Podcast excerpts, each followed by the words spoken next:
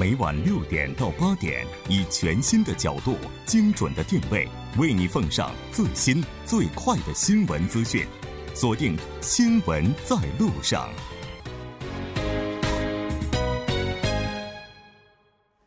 好的，欢迎回来，了解最新热点焦点，锁定调频101.3新闻在路上。稍后是广告时间，广告过后马上回来。好的，欢迎回来，马上为您带来今天新闻放大镜的第2部分。当然在之前先来插播一条速报。那我们了解到最新的消息，根据 AP 通信报道，目前呢北韩的丰西里核试验场已经进行了爆破，至于是几号坑道，目前我们还没有拿到详细的信息，如果在直播结束之前能够进来的话，我们也会为大家进行介绍。依然是回到今天的讨论节目，那和来自韩国外国语大学经营学院的肖树峰教授以及前德勤会计事务所的财务咨询本部杨帆经理来讨论韩国的企业文化相关话题。那刚才呢咱们其实也提到了，说这个韩国企业这个工作效率比较低也是有原因的，所以呢我们就经常说，如果我们不足的话，应该要向其他国家去学习。那其他国家就发达国家，他们这些比较成功的企业啊，或者是团队，就是如果我们对他们进行分析的话，有没有一些什么共同点呢？其实刚才我们有一个就是说韩国，我们要分析韩国这个它工作效率为什么这么低，其实它就是这种家长式的绝对的权威性的，导致员工很难这个从下往上这种反映自己的意见。比如说它这种信息是总一直是从上往下传递的，很少有这种从下往上的这种交流，缺乏这种交流，所以它是没有这种效率。但是一般一些西方国家可能这个讲究这种给这个员工更大的主动性，所以这个员工可能不仅要接受这种上司的这种指示，还要参与这种做一些这个决策呀，所以他们在用讨论式的这种效率可能更高一些。嗯，也就是说这个他们可能是协作的，就整个的运营的情况更良好一些。就是领导给这个员工放权。嗯。是，其实我觉得杨帆还是挺有发言权的，因为毕竟之前的话也是在外企工作，是吧？其实我觉得这个我也看到有一些关于这个成功组织的秘密这些书籍上有这样介绍，像类似像谷歌这类企业呢，它也是比较笼统的说这些成功企业真有几个共同特点。第一个比较重要的特点就是其实归属感，就是说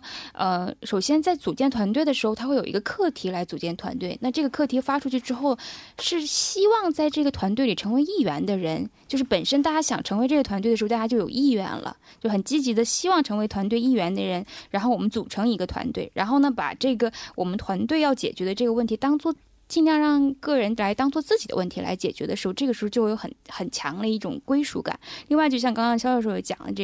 这个协同合作，就是说每一个成员都知道自己的能力是有限的，所以说大家凑在一起才能1+1大于2，就是通过讨论，通过互相交流，然后最后能够就完成一个更好的一个协同效应。再有就是说通过这种大家彼此的协作之后，信赖是逐渐建立起来的，那信赖和默契建立起来之后，在跟其他团队就是竞争的过程当中，自己的凝聚力会带动自己的团队创造更好的业绩。这个时候呢，团队的业绩就是集体的成果，你会反过来去认可和确认给就是每一个团队成员，让大家都觉得自己是在这个过程当中做到了这个应有的贡献。这样的话就是一个比较良性循环的一个集体。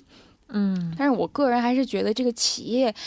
效率取决于最初建立这个企业的这个老板对企业和员工的态度。就是如果他觉得员工是靠他来赚钱的话，他肯定会去压榨员工；但是如果他觉得我是靠员工来赚钱的话，他肯定会对员工非常好，就是让员工尽可能开心。这样的话，其实谷歌和其他一些这种现在比较年轻的这些企业都是这样的，他会创造所有的，就是有健身房啊，有休闲中心啊，包括有浴室啊，可以打游戏啊，这都是尽量的让我的员工开心。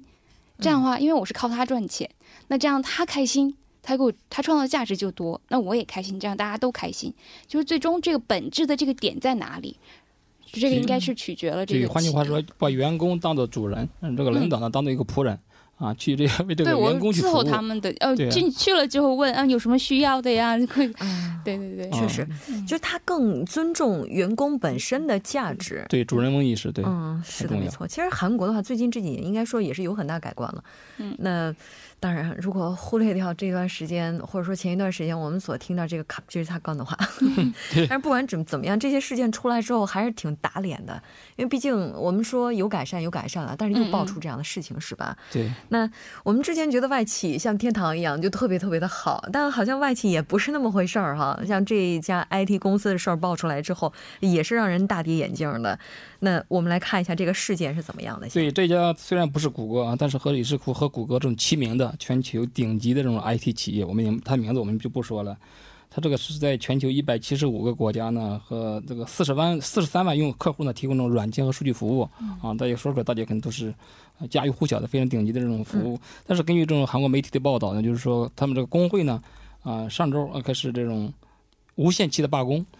为什么呢？他们要求这种公司涨工资，还有那个改善这种劳动时间过长的问题啊，嫌这个工作时间太长，还有一个要求保障这种雇佣稳定啊，就是不要随时开我们啊，所以这几个要求还有，所以说这个韩国工会抗议说呢，公司大约现在有1000多名员工，就是韩国分公司，这其中的70%的员工呢，自进了公司之后都这工资都没有涨，有的员工工作了10年，这工资还是照样还是没有涨。啊，还有的是工程师呢，每周工作时间超过100多个小时，但是得不到任何的补偿，所以说他们就非常的不满，而且还有更过分的呢，就是说，在去年公司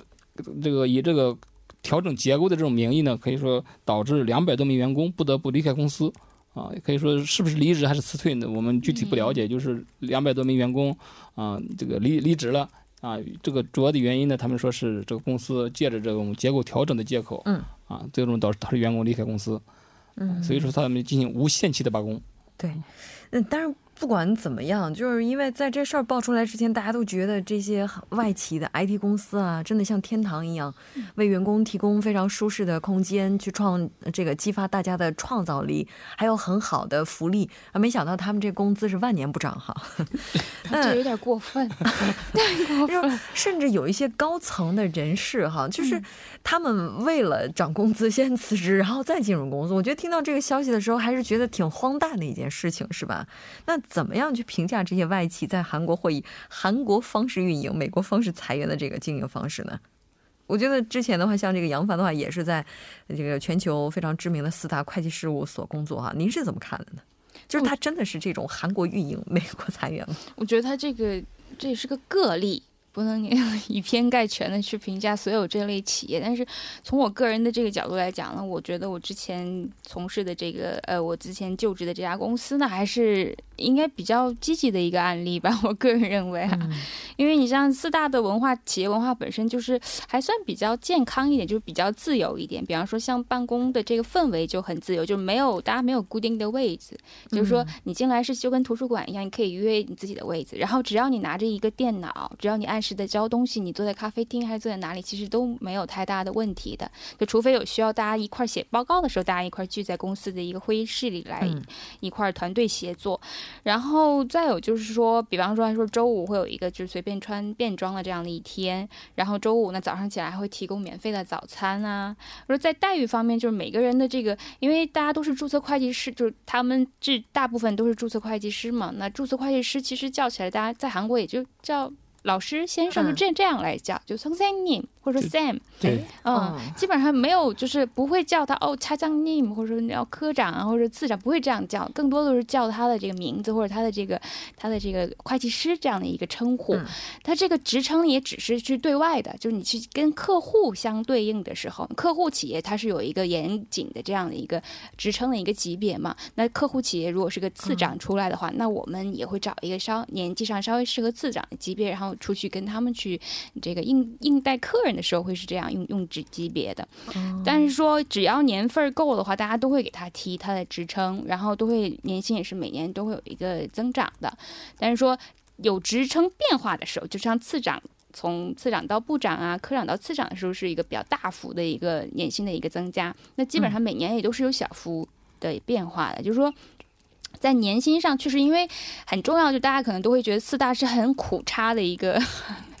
对，对，养反正这个公司可能比还比较自由的，就是说这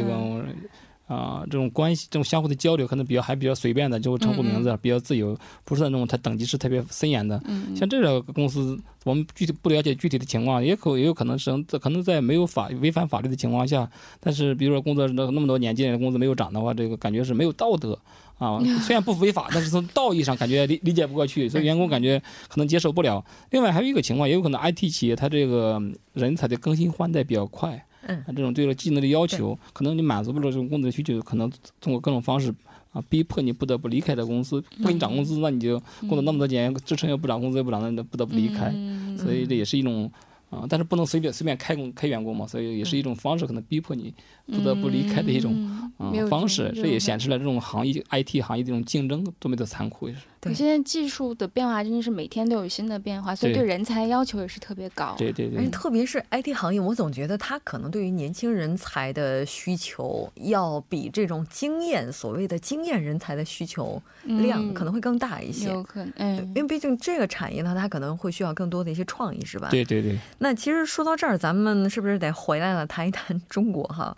随着中国经济的崛起，中国企业在整个现在国际舞台上的表现也是越来越好，那两位觉得就中国的这种企业文化呀，或者说企业模式，它其实应该是更偏向哪一边呢？其实像这个日韩系啊和欧美系，这感觉是完全不一样的，或者说我们是不是也有自己的我们独特的点？ 其实中国之前我们说在国际改革之前都大部分都是国企企业管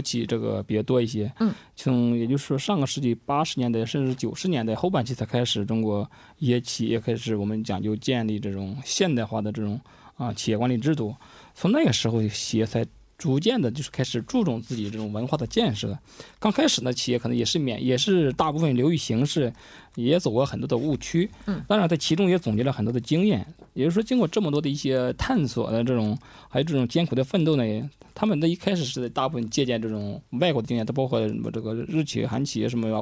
都在借鉴，也有好的管理经验都在借鉴。另外他们也改良，把这些借鉴的经验运用到自身的这种企业发展过程当中来，所以说 这个企业文化呢越来越被过多的这个越来越多的这种企业管理者呢所重视，所以中国企业现在非常对这个管理这个开发自己的企业非常的热情。是的，没错。其实我觉得所有这些文化没有所谓的优劣，可能我们就是需要一个不断的去借鉴。对对，非常感谢两位嘉宾今天做客直播间给我们带来这一期节目，我们下期再见。谢谢大家，大家下次再见。那在我们结束了新闻放大镜之后，依然来插播一条速报。从今天上午11点起， 北韩一次爆破了丰西里的3个坑道，上午进行的是2号下午按照4号3号的顺序执行爆破，至此北韩完成了对国际社会的承诺，迈出完全无核化的第一步，为接下来与美国的会谈做好了准备。好的，那接下来来关注一下这一时段的路况交通以及天气信息。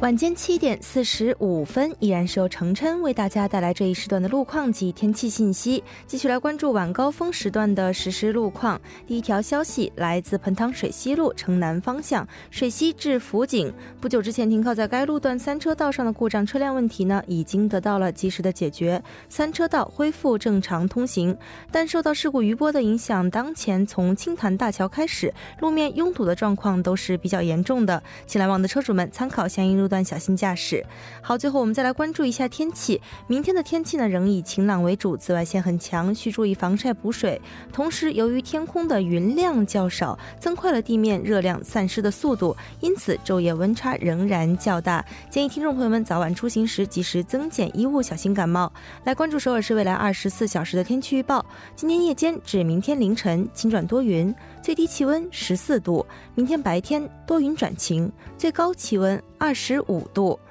好的，以上就是今天这一时段的天气与路况信息，我们明天见。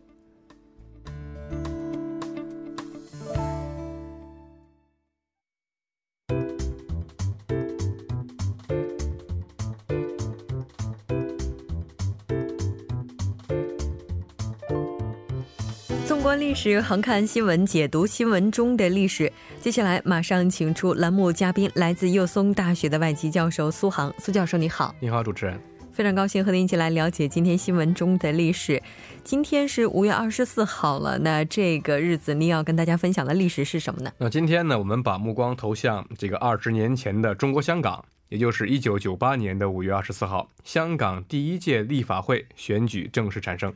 1998年， 因为在一年前的时候， 刚刚好97是 香港回归的年度哈， 不到一年的时间就举行了第一届立法会选举， 两者之间有什么联系呢？ 那么现在呢， 其实离刚才您说 1997年 已经过去了 21年了。 那么当年呢， 香港回归的新闻场景可以说在对于我来说还是历历在目的。 那么前两天呢， 我们谈了这个美朝修好通商条约。 那么香港被英国这个帝国主义用为租界地呢， 是在更早的 1842年， 清帝国在鸦片战争中战败，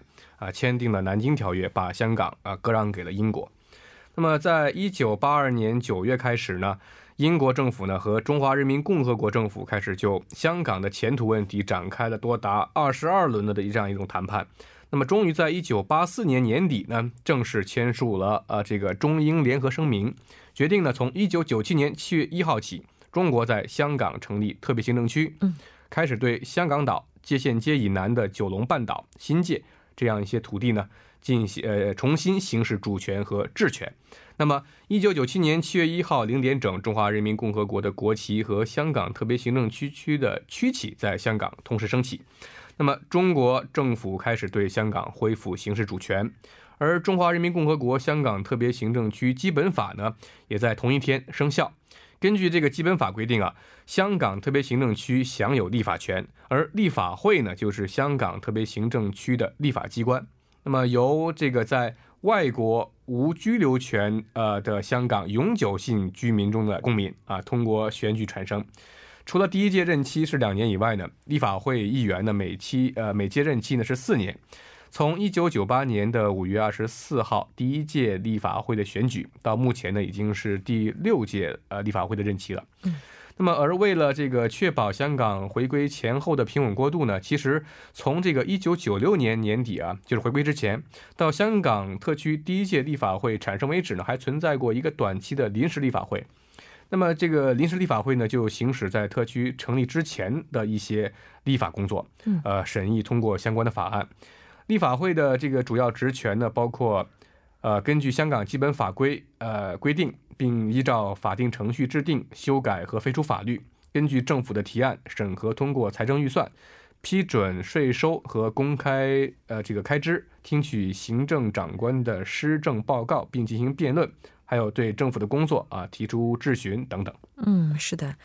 97年 香港回归之后， 中国开始对香港行使主权， 但从制度上来看的话， 它实行的是一国两制， 所以立法这块也是非常重要的。 那我们就来看一下 98年 5月24号的这第一届立法会选举的情况。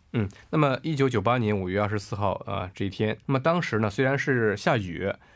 但还是有很多的这个香港市民冒着雨前往各个的投票站， 参加了香港特别行政区成立后的第一届立法会选举， 投下了这个自己的一票。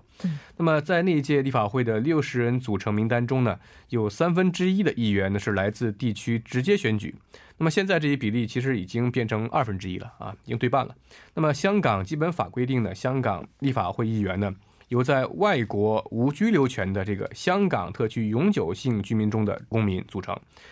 那么香港特区第一届立法会呢， 由这个60名组成， 其中分区直接选举产生了20名议员， 由各界人士， 一共这个800多人组成的这个选举委员会呢， 选举产生了10名议员， 功能界别选举呢， 产生了30名议员。 应该说整个这个进行还是非常顺利的。 那立法会从98年 成立到今年已经是20年的时间了。 其实这20年间的话并不像最开始那样， 就是一切都是充满着这个希望或者怎么样的， 它中间其实都有一个磨合的过程，对吧？ 也是有不少的风波。 那这可能就包括在 14年的时候发生的一起事件。 对，那么14年呢， 这个暴力冲击立法会事件呢， 是发生在 6月13号 晚上夜间到这个14号凌晨。 那么13号的立法会这个财务委员会召开会议， 计划当晚呢， 就这个新界东北发展前期工程拨款的问题呢申请表决。 这个期间呢， 就有一大批这个反对新界东北发展的这个示威者呢， 从下午开始 就是陆续集结在这个立法会大楼之外。 到了傍晚的时候呢， 就有一部分人开始采取这个暴力的办法呢， 推倒铁栅栏啊， 或者还冲击立法会各个大楼的各个出口。 在晚上9点多呢， 部分示威者呢， 企图用这个竹竿还有雨伞啊， 这个强行撬开大门。 那么后来警方呢， 经过多次劝谕啊， 以及这个警告无效的这种情况下呢， 采取了一些措施。 后来的这个情况呢， 受到了控制。由于这个示威人士呢， 拒绝离开， 期间呢， 一共拘捕了是13个人。 是，其实除了14年之外， 在2年前， 也就是16年的时候， 立法会宣誓风波也是引起了不小的骚动。 对，宣誓风波呢， 是这个2016年呢， 第6届香港立法会多名这个香港民主派议员宣誓正式就任时呢， 在宣誓誓词中呢， 被指一些词语呢， 有这个侮辱中国的言语和这个行为呢， 发生的这个政治风波。 那么当时这个青年新政的游惠珍和这个梁颂恒啊， 在用这个英语宣誓的时候呢， 把中国的发音呢发成这个支那。 我们知道这是这个二战时候日本称呼对中国人的一个蔑称，比较贬义的。 对，而且在当时打出来一个这个英文的蓝色横幅， 上面写着这个 Hong Kong is not China，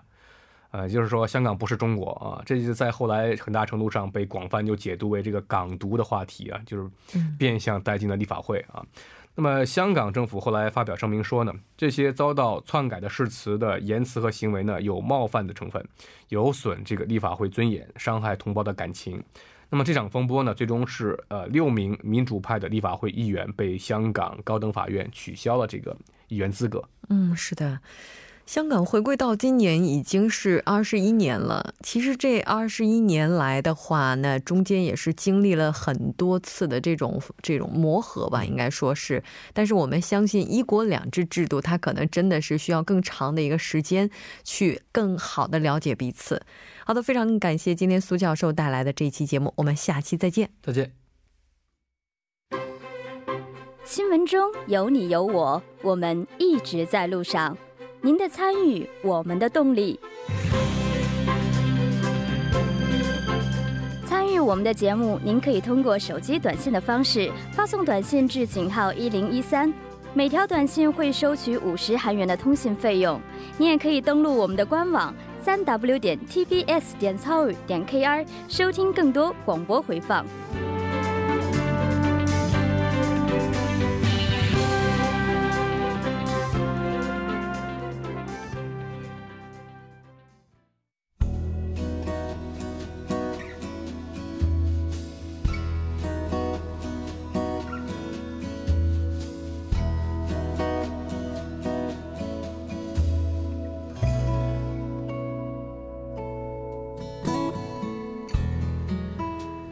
应韩国政府邀请访韩的联合国人权理事会驻防权问题特别报告员利兰尼法哈， 本月23号的时候， 在首尔韩国新闻中心召开了记者会，表示 韩国政府应当把住宅权视为基本人权， 并且制定相应的国家行动计划。